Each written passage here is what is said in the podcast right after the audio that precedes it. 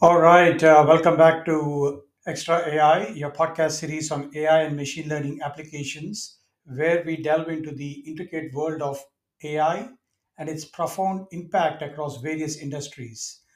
And today, being the season 7 finale, we are honored to have a very special guest with us, Mr. Colin S. Levy, a renowned thought leader in the legal tech space. So, in this episode, we are going to dive deep into the fascinating intersection of law and technology, exploring the transformative impact of AI and generative AI on legal practice. Colin, with his extensive experience and insightful perspectives, will shed light on how these emerging technologies are reshaping the legal landscape basically from automating routine tasks to revolutionizing legal research and also influencing the decision making process. So, we will uncover the different ways in which AI is both challenging and enhancing the traditional practices of law. Uh, before we get in there, I want to give a brief introduction about uh, Colin. So, Colin S. levied his name to the prestigious Fastcase 50 list of legal innovators in 2022. He is a well known legal tech expert and a corporate lawyer. He is frequently on lists of people to follow for learning about legal tech online, and his blog was named to the 90 most followed legal tech blogs of 2023. Colin is also the editor of the Handbook of Legal Tech, published by Global Law and Business in 2023, and is frequently asked to contribute articles and to participate on podcasts on various law outlets, including Above the Law, Law.com, Bloomberg Law News, Artificial Lawyer, Prism Legal, and others. He's also one of the most widely followed legal tech voices on LinkedIn with about uh, 25,000 followers and on Twitter with more than 14,000 followers.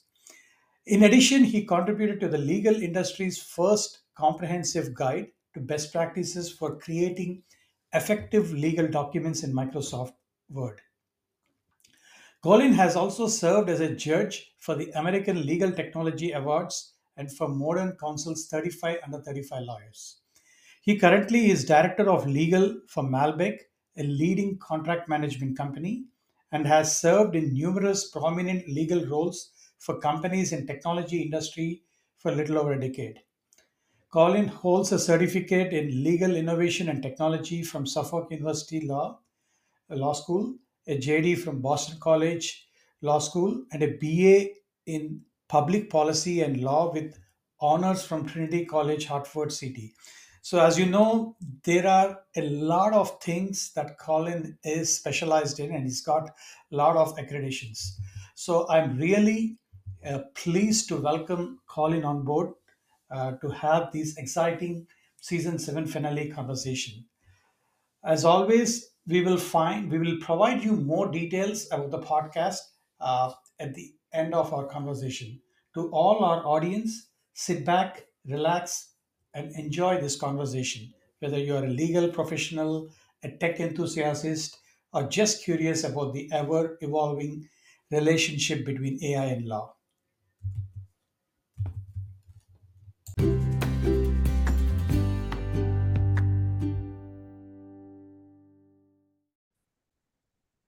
All right, uh, welcome back to our podcast series Extra AI on AI and machine learning applications. And today I have an interesting conversation on the impact of AI on law. And I have a guest, Mr. Colin L. Levy, uh, Colin S. Levy. And today we would like to go into this topic of uh, the impact of AI on law practice. Uh, welcome on board, um, Colin. Would, could you say a few words about yourself, your background, and how you are connected with AI uh, in the context of legal tech, maybe? Absolutely. Well, thanks for having me. Uh, great to be here. So, I am a lawyer. I've been a lawyer for uh, over a decade, and uh, I come to technology from the background of someone who has been uh, working in different technology companies for most of my Mhm. career and have seen the impact of technology on businesses and have long thought that technology had a role to play in the business practice of law as well Uh, and going back, actually, prior to even becoming a lawyer, I worked for a law firm in New York City where I was doing e-discovery and actually using some technology tools back then. And that piqued my interest in technology and its relationship with the practice of law. And it's something I want to pursue following law school. Uh, and I have been pursuing it ever since, really through conversations with those creating products, those uh, trying to educate others about the relationship, uh, and then sharing my learnings and lessons and conversations with others. Beautiful. That is uh, great to know about your background, that you're coming from the law practice and then the understanding the impact of AI and impact of technology specifically in guiding the people around. Uh, before getting into the conversation, I try to come up with this. Uh, I know each of us have different experiences of technology or AI. Since we're going to talk about AI and the impact of AI, could you uh, provide an example of AI, whether it is a personal or a professional example, that influenced you or how you have been using in the past and how uh, in the current world you see that the impact of AI is very much prevalent. A professional or a profession or a personal example that you could quote. Absolutely. So, for example, I you know I and so many others use Google to search for things. Uh, what I think a lot of people don't realize is that Google's ability to find information and respond to search inquiries is powered in large part by artificial intelligence. There's a reason why when you're entering in a search query, it's filling, it's completing what you're asking for, and it seems to be fairly accurate most of the time. And that's mm-hmm. in large part due to artificial intelligence. So I think that that is one area in which AI is being used that perhaps a lot of people don't necessarily realize is being used. Uh, for and in addition, it's also being used for you know tracking ads, ads that you click on, behaviors that you do online, um, also things you buy in stores. Your tra- you know your consumer behavior is tracked and analyzed by artificial intelligence.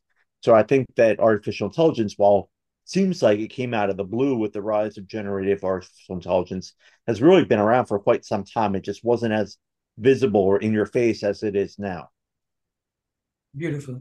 So the yeah, like you rightfully pointed out about these generative technologies, and which uh, maybe in the last one year, if you see November 2022, and that is when we saw the rise of uh, generative AI technologies, how do you see the impact of that on your uh, uh, field and how uh, maybe some thoughts about these kind of new AI innovations that are happening and how that is impacting your field. If uh, and then maybe we can go into our meat of our conversation.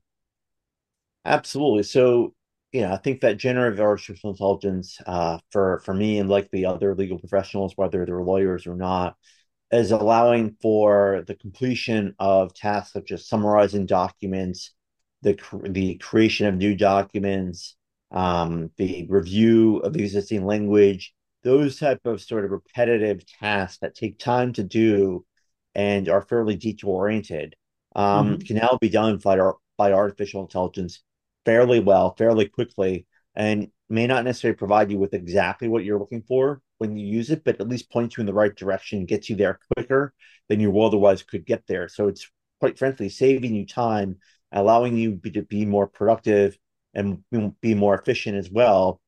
And quite frankly, you know, I'm not looking to reinvent the wheel. So it allows me to not have to kind of feel like I'm doing the same thing over and over again and having to think through the same things over and over again. So that I find very helpful and beneficial. And I think we're going to see that continue to be the theme going forward as artificial intelligence continues to play a larger role uh, in the world of work and as well in our personal lives. Great. I think uh, the example that you quoted, I think it greatly amplifies how these uh, new generative AI technologies can realistically help the people in different fields, not only the technology field. And this is where we see the impact of uh, whether it is AI or specifically the generative AI technologies, which are impacting the different fields and the applications And I believe uh, we are just scratching the surface, and I believe there are a lot more things to come. Uh, maybe let us take a quick break, come back, and get into the real meat of today's conversation.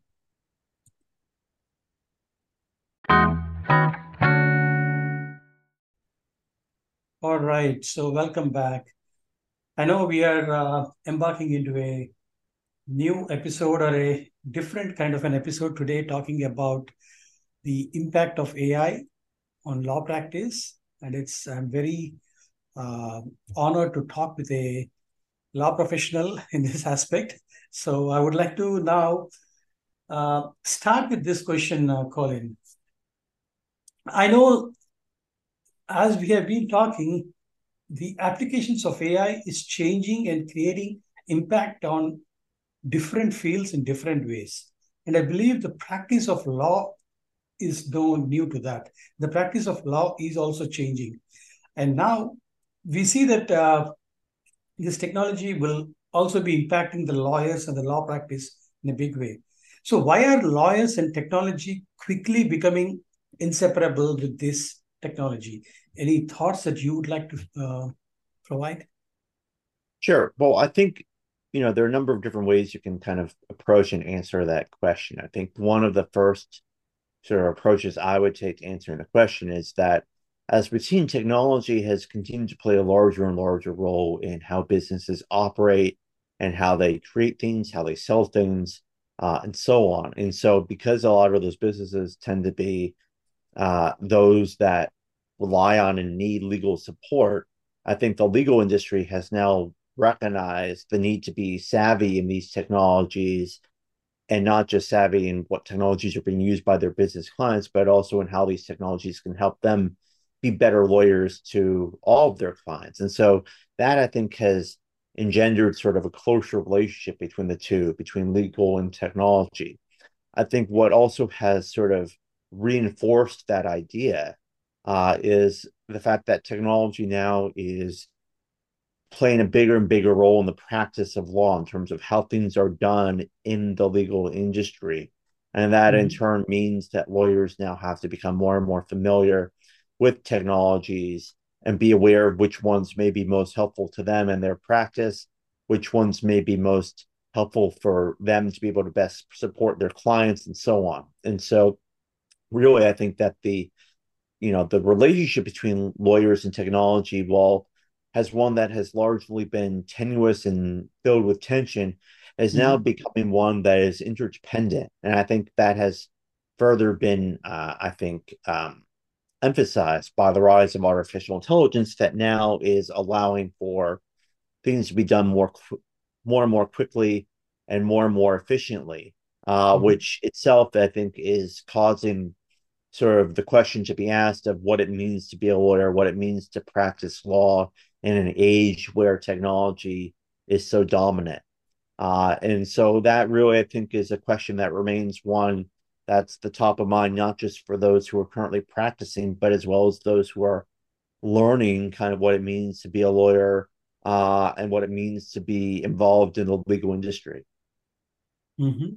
So, from what you're saying, now the new entries or the new set of people getting into the field of law practice, they'll also have this additional AI assistance or additional support from these AI technologies or generative AI technologies, which can help them augment their work a bit more faster and a bit more better. Uh, what kind of, uh, I know getting into this particular aspect of uh, legal or law practice, what are those particular innovations or particular things that you foresee would be of uh, much helpful or uh, much help for the uh, for, the, for for your field? I, I know you have briefly highlighted uh, touch base in that, uh, but would you like to, would you care to elaborate a bit more on that? Because I know now the, it doesn't, it, it doesn't mean that uh, the field of law is going to be changed, but the new set of people getting in, uh, I believe there will be a different way of how they will, they can use these technologies. Any thoughts on that? Yeah, a number a number of thoughts. I think that, you know, as we've seen, artificial intelligence uh, has become more and more accessible to more and Mhm. more people. So I think that that uh, is going to be um, of interest to the legal industry, not just in terms of the work that can be done by legal professionals, but also around what their clients are doing with artificial intelligence and how that might impact those that these business clients are seeking to sell to or help or what have you. And really, what I'm talking about here is sort of the ethics and the potential regulatory regimes that may surround the use of artificial intelligence. I think we're really at the beginning of thinking about that question uh, and thinking about how to approach it, as we've seen with you know the AI Act out of the EU and President Biden's executive order. This is certainly becoming more and more top of mind, uh, and I think that largely reflects a recognition of AI's increasingly powerful role within society, which certainly I think is going to be of interest to those practicing law now and in the future. Um, in addition, I would add that I think that uh, you know the ability to generate content and information using artificial intelligence is going to be of increasing focus because as we've seen artificial intelligence is very good at producing things however it's also very good at producing things that may not necessarily be true or accurate and so Mhm. there's a need as well for some quality assurance and quality checking of the content and information that's created by artificial intelligence solutions because there is such a strong tendency for these solutions in an effort to respond to your to your question, if you will, uh, to create something for you, but it may not necessarily understand from a sort of a coding perspective that what it's actually producing is something that is not helpful because it's completely made up and not based in actual real facts or data. Mm. Yeah, I, I think I completely agree with what you're saying. I think the different aspects of how this can be used and how it can propel the use of uh, these technologies, well, when talking about uh, the legal and the law practice field. Uh, I would like to now take one step back uh, and then understand, you know, for the sake of the audience, I know we've been getting into the terminology and talking a bit more about the impact of AI on legal tech and legal uh, and law practice. I would like to take one step back and understand what is legal tech and the integration of AI uh, into the legal sector. What does that mean? Maybe if you can um, highlight a bit on that. Yeah, absolutely. Uh, that actually, you know, the the what is legal tech the subject actually of the book that I recently published, the Legal Tech Ecosystem, uh, which intends to introduce the reader to kind of the world of legal tech. And really, what what I would define as legal tech as being um, technologies that are aimed at helping lawyers and legal professionals be better at their jobs and better serve their clients, whether they're business clients or individuals or a mix of both. Uh, and so, you know, what's also important, I think, to consider within the context of that is that it's not just about the technology, it's also about the Mhm. people, the processes, the businesses. And so it's all about all of them being interdependent and impacting one another and benefiting one another. And that's an evolving ecosystem, really. And so I think that's really kind of important to understand is that context here matters. So putting tech in context of business and context of society is important. Um, and with respect to artificial intelligence, artificial intelligence is just yet another really set of tools within legal tech and within technology that are here to help you kind of be more productive, be more efficient, uh, and be more data driven. And I also think what it's done in particular for the legal sector is it's made the legal sector be more data driven, be more focused on data, on metrics, on analytics. Uh, when for a long time, the legal industry has been largely focused on history, tradition, and kind of experience, and not so much on sort of tactical data. Whereas now technology is shifting the focus on tactical data, and that's been long the focus of business. And also, I think largely one of the causes for there to be tensions between business and and the law is business is focused on data and the law is focused more on sort of these theoretical underpinnings of how things can and should be done and now data is coming into the fold to allow for people to really think about all right what is the data telling us about how we approach this issue not just from hmm a legal perspective, but also from a business perspective. And so, I, in some ways, I think it's bringing the legal world and the business world closer together. Beautiful. I like the aspect of that you brought up, um, the aspect of people, processes, and businesses, and how historically, where you were focusing mainly on experiences, but now you're also bringing the aspect of uh, data into the whole mix when you're talking about these legal technology and innovations.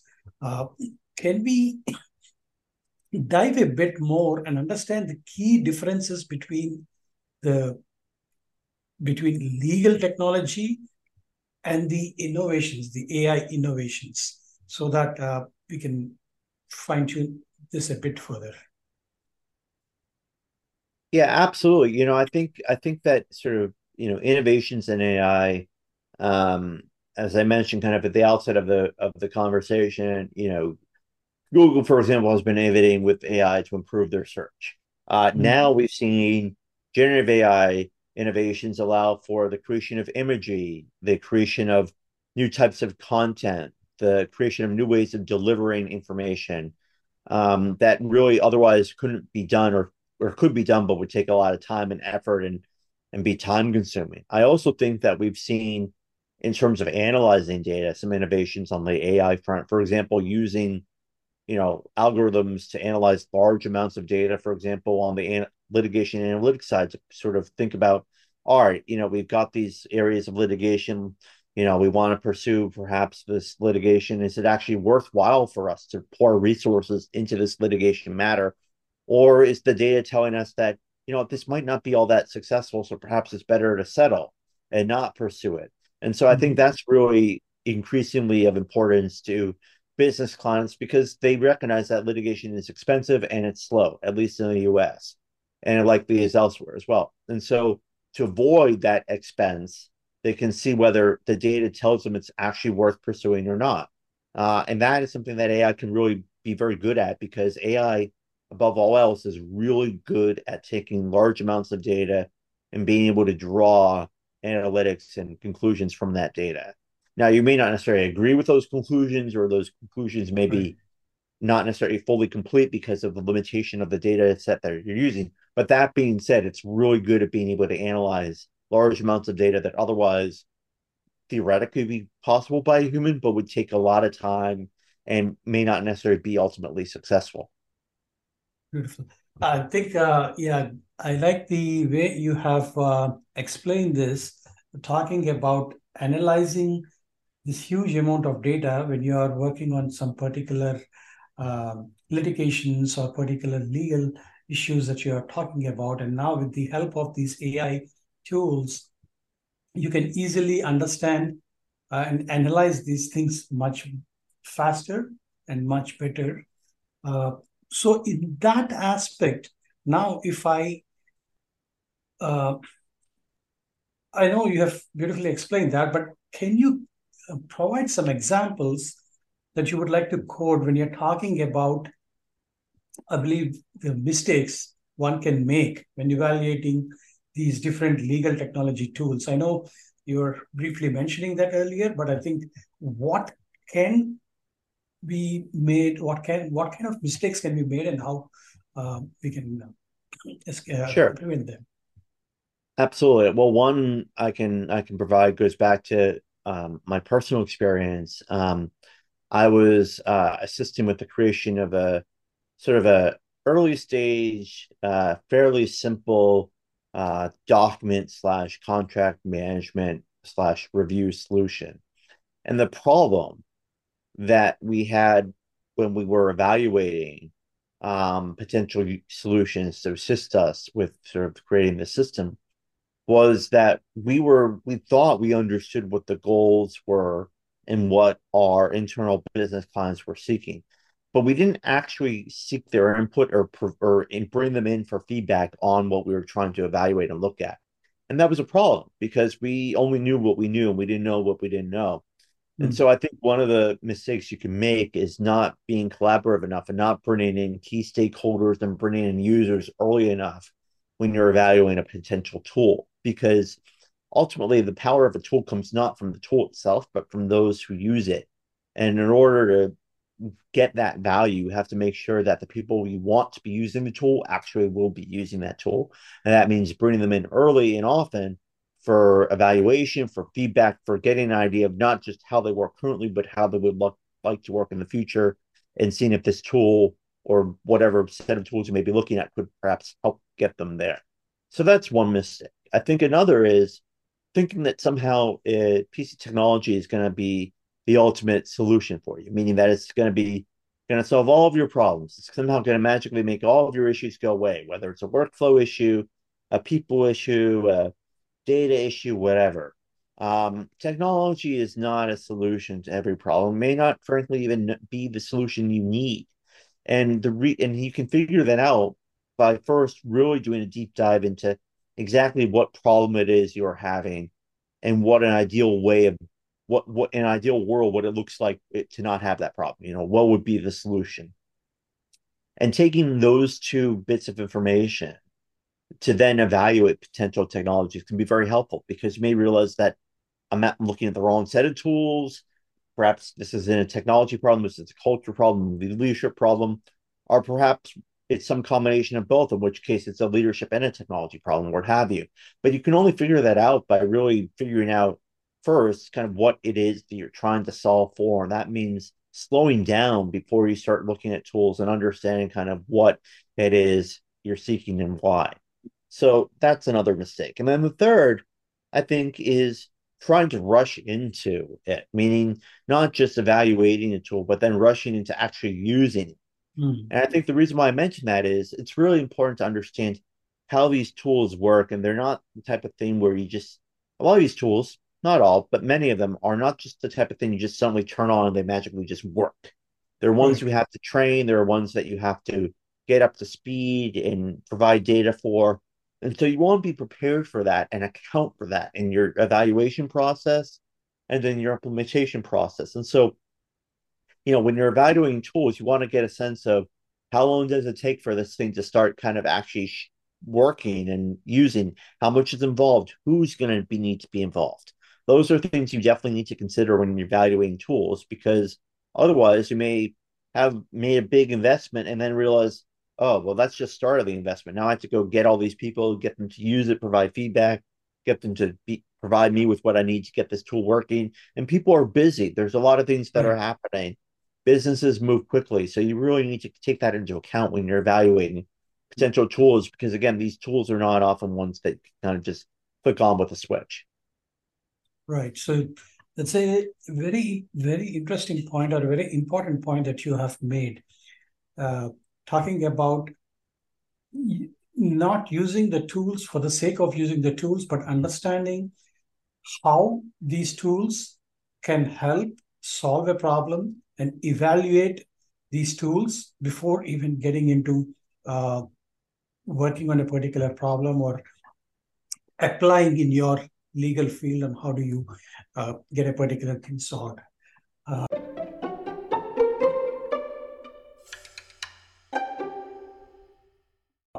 so, which means to say that, yeah, legal technology uh, is not exactly AI, but it is different than AI or it is related to AI. Do you want to uh, fine tune or explain a bit more on that? Because we've been talking about legal technology and AI uh, um, uh, by interlacing uh, a bit uh, so that the audience can kind of get a feel about what you're explaining in the context of yes, legal technology can be a lot of different tools, but how it can be applied to AI. Yeah, so so artificial intelligence is a type of thing that um, can sometimes exist on its own, as we've seen with like Chat GPT and other tools. However, mm-hmm. in many cases, it's the type of thing that can be integrated into other tools, whether it be Google, whether it be um, other types of uh, legal tech tools like contract management tools, for example. They integrate AI to allow you to quickly review contracts or perhaps find missing clauses or perhaps review for particularly risky provisions and things along those lines or perhaps you know suggest a better way of phrasing something or suggest a way to negotiate a particular tricky area that often gets negotiated. So I really think that the integration of AI is something that's particularly interesting to consider in the context of legal tech, because that's often how AI shows up. Uh, and not just in terms of contract management, it also can show up in terms of legal research. In other words, you know, you're researching a case and it can suggest other cases that may be useful for you to look at, or may suggest a trend that's evident in case law or even may suggest a potential effective line of argument you might want to propose and write about in your brief as you're arguing something before a particular judge or court. Um, so those are all different applications of AI within other tools. I think we're going to see more and more of that as well.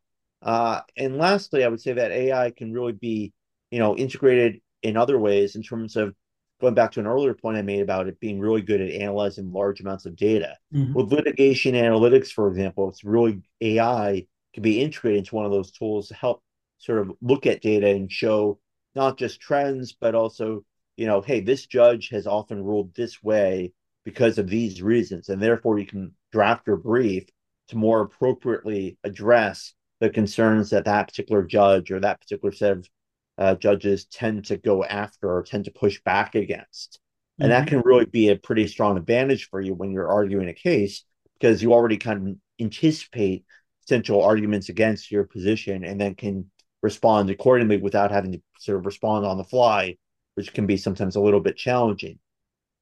So I think that AI really is best understood not just in isolation, but really in the context of the fact that it can be closely integrated in all these different tools. Uh, for example, also your phone, for example, AI mm-hmm. plays a role in you know when you're talking to Siri on your Apple phone, or when you're conducting a search, or we're looking through emails or what have you, it's often playing a role in the background to help get you the information you need faster and quicker by looking at data, looking at your usage, and so on. Um, and so that's you know I think a really fascinating space. It's also one that uh, likely will be the increased focus of regulators as they think about use of data and how your data is being used by these AI um, solutions or by these AI based functionalities within other solutions. Okay, beautiful.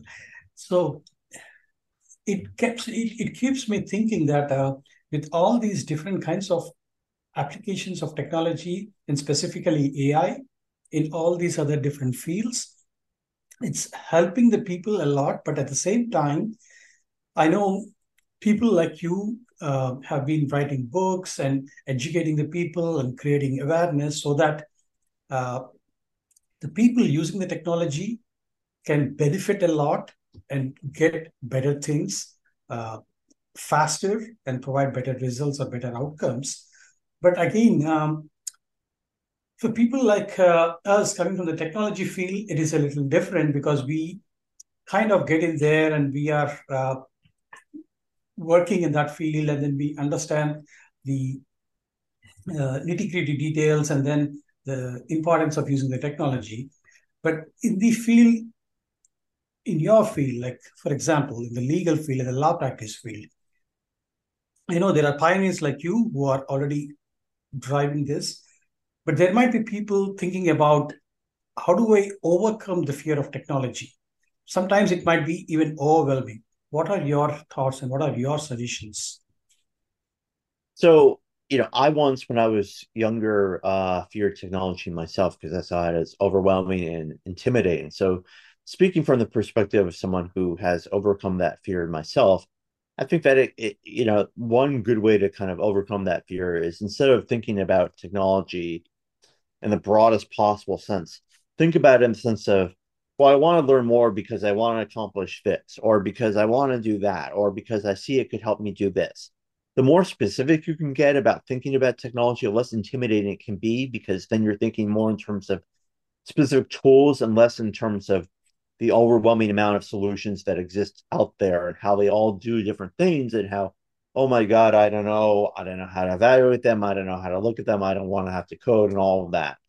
So i think that's one way of overcoming the fear is kind of being more specific with regards to exactly why you want to learn more about tech um, and what's you know your and, and what your motivations are. But i also think another way to overcome it is to just experiment with different tools and just without any particular goal in mind and without kind of needing to do it for a specific reason or to meet a deadline or whatever whatever it is just experiment and just give things a try and see whether you like them or not see what seems to work for you.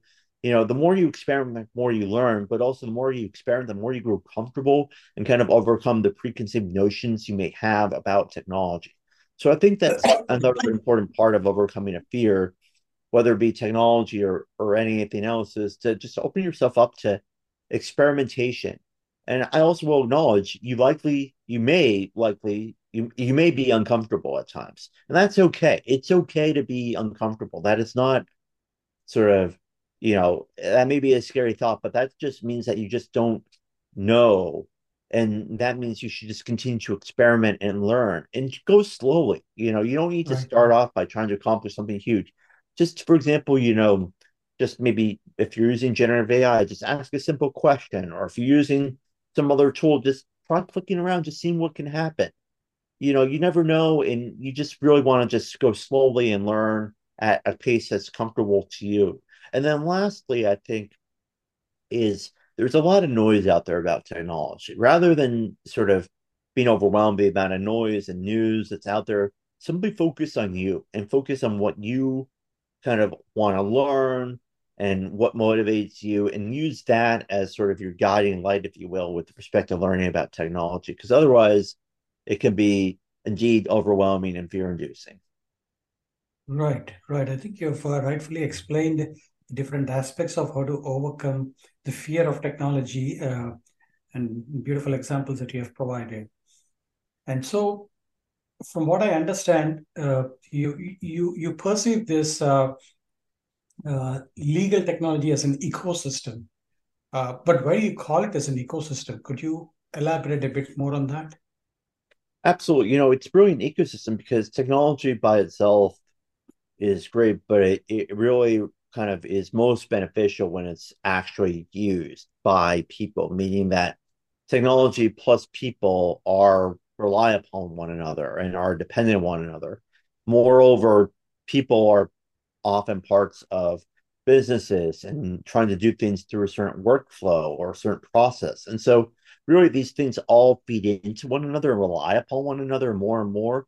And that's why I call legal tech an ecosystem because it's really composed of more than just tech. It's composed of businesses, it's composed of people, processes, and technology all together, really impacting each other and influencing how different technologies get used, evolve, how businesses evolve, how lawyers evolve with meeting the needs of clients, and so on.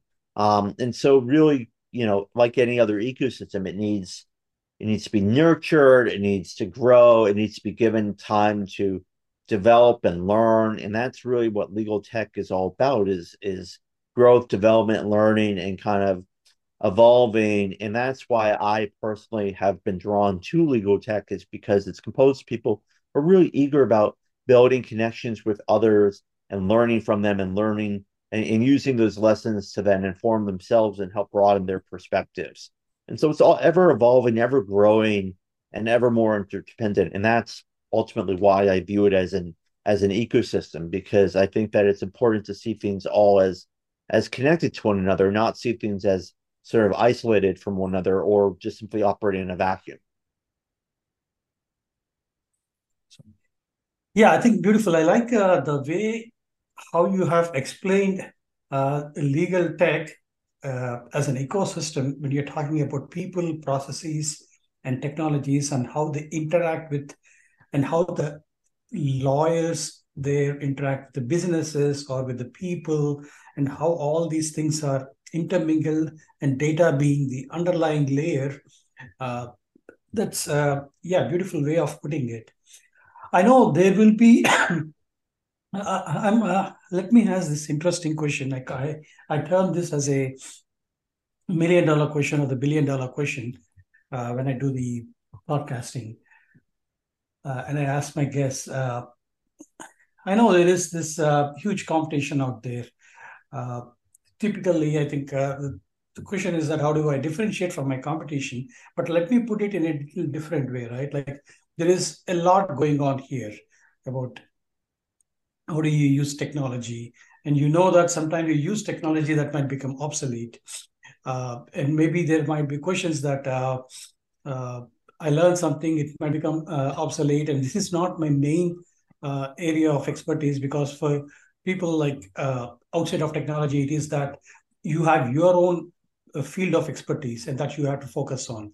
So, how do I keep myself relevant?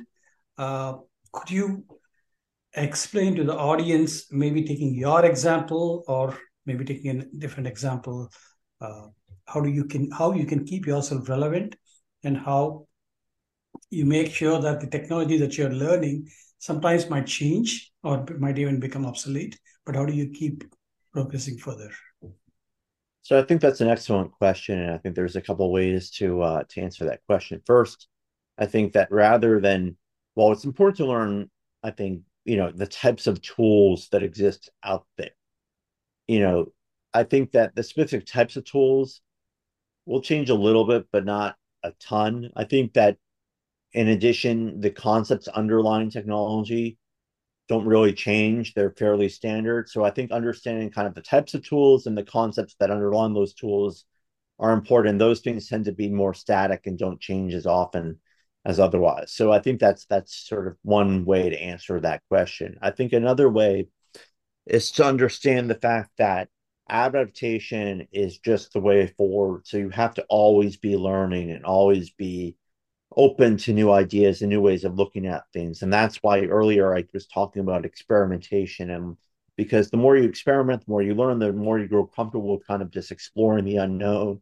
And that's another way I think to stay relevant um, and then lastly, I think it's to continue to kind of see things in a broader context. In other words, look at technology as a way in which society operates, in which businesses operate, and see how its impacts continue to, in some ways, be the same and in some ways change. And I think that is another good way to kind of stay on top of things and stay relevant.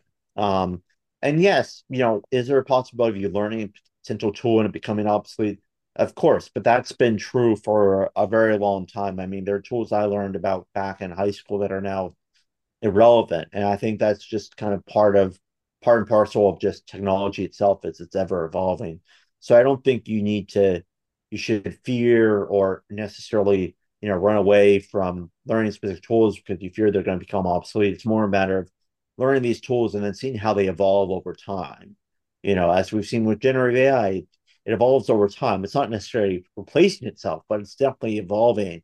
And that is the case with other technologies as well. So I think that really it's just a key of just being open to adaptation, being open to change, and in some ways being comfortable, being uncomfortable at times. Beautiful. Some great uh, piece of advice that you have provided here. I think uh, it's amazing. Uh, so thank you for joining our podcast, uh, uh Colin and for sharing your wisdom. Uh, any key takeaways or closing remarks that you would like to provide? And maybe additionally, uh, in your field of work, uh, what kind of AI innovations are you looking forward to and how you prepare yourself or what are your thoughts or any closing remarks that you would like to provide to the audience? Yeah, absolutely. I think, uh, well, I'll answer the second question first. I think that um, artificial intelligence will continue to grow uh, more powerful and be able to do more and more things for us, as we've seen with uh, generative AI and, and uh, OpenAI's recent GPT creation. We now have the ability to create little tools that can help us do things quicker or faster. I think we're going to see more and more of that going forward. Um, eventually, I don't know when this will happen, but eventually we'll see uh, likely some early stage computers or devices where um, we'll simply talk to them and they will continue and they will respond to things we request. Kind of the way Siri operates now, or like Amazon Alexa, but even more so, even more powerful and capable. Uh, so that's really where I think I see things going with artificial intelligence. Um, in terms of additional resources uh, or references, or ways to find me. Uh, I'm on LinkedIn, Colin uh, under Colin Levy. You can visit my website, colinslevy.com. That's C O L I N S L E V Y.com. Uh, I'm also on Twitter slash X at C Levy underscore law. That's C L E V Y underscore law, L A W. And then you can also find my book, The Legal Tech Legal Tech Ecosystem on Amazon. Uh, please check it out. And again, pleasure being with you. Great conversation. Beautiful. Uh, I think one last question I forgot to ask you. Maybe I'll ask you about uh, the book. Do you want to uh, talk very briefly about your book? I know. Oh, absolutely. Sure. Yeah. of course. So, you know, the book uh, was a three year uh, project, uh, started in 2020, um, right when kind of COVID started taking over the world. Um, and uh, really, it was a labor of love for me to try to do what I can to introduce the legal professional to the world of legal tech as told by not just myself, but stories from those that I have either worked with or talked with or interviewed. So it's really a thematic kind of anecdotal interview, uh, interview style way of introducing the work, uh, the reader to the world of legal tech. I encourage you to check you out, uh, check it out. It's really, um, I think, a very accessible introduction um, and intended to be a non-technical, very accessible, non-intimidating way to learn more about this space that I think will become increasingly important to uh, lawyers and other legal professionals.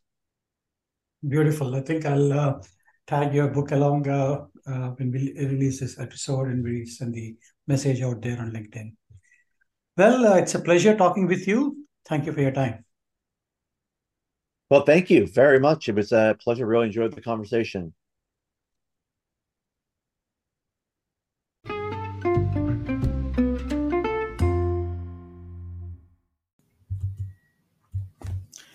All right. So, as we conclude not just this episode, but also an incredible season seven of XTrawAI podcast series, I would first want to extend my deepest gratitude to Colin S. Levy for joining us today. Colin, your expertise and insights into the evolving realm of legal tech and the impact of AI and Gen AI on law practice have been both enlightening as well as inspiring. Your contribution has truly made the season finale a memorable one. So I will be tagging Colin on the LinkedIn post. So if you have any questions, you can directly reach out to Mr. Colin S. Levy. Alternatively, you can reach out to me, Raghu Banda, on my LinkedIn profile, and I can uh, put you in touch with uh, Mr. Colin. As always, you can reach out to me on my other social media channels like on my Twitter handle or X handle, RK Banda, or you can directly go to my website extraai.com xtrawai.com and there you will find humongous amount of lot of other episodes in the realm of ai and as always to our amazing audience keep sending those interesting feedback and interesting questions and requests about new sessions and we will try to bring them in. Thank you all for being with us throughout this season. Your enthusiasm, engagement, and curiosity are what makes this podcast a thriving hub of knowledge and discussion. Your support is invaluable, and it's been an absolute pleasure to share this journey of exploration and discovery with all of you. And finally, as we draw the curtain on season 7, remember that this is not a goodbye, but a brief pause before we return with much more engaging and thought provoking content. And season 8 is just around the corner, starting in the new year 2024. And we promise it will be packed with even more fascinating conversations, expert insights, and deep dives into the world of AI and technology. So stay, cu- stay tuned, keep those curious minds active, and be ready to join us again in 2024 for season 8 of XTrawAI. We are always excited to bring you fresh perspectives new ideas, and interviewing discussions that will continue to challenge and expand our vast understanding of AI and its impact on our world. Thank you all and enjoy the upcoming holiday season. And we can't wait to reconnect in the new year for another season of XTrawAI. Until then, keep innovating, keep learning, and stay ahead of the curve. Happy predicting the future with AI technologies. Thank you. And this is Raghu Banda, your host, signing off. Bye bye now.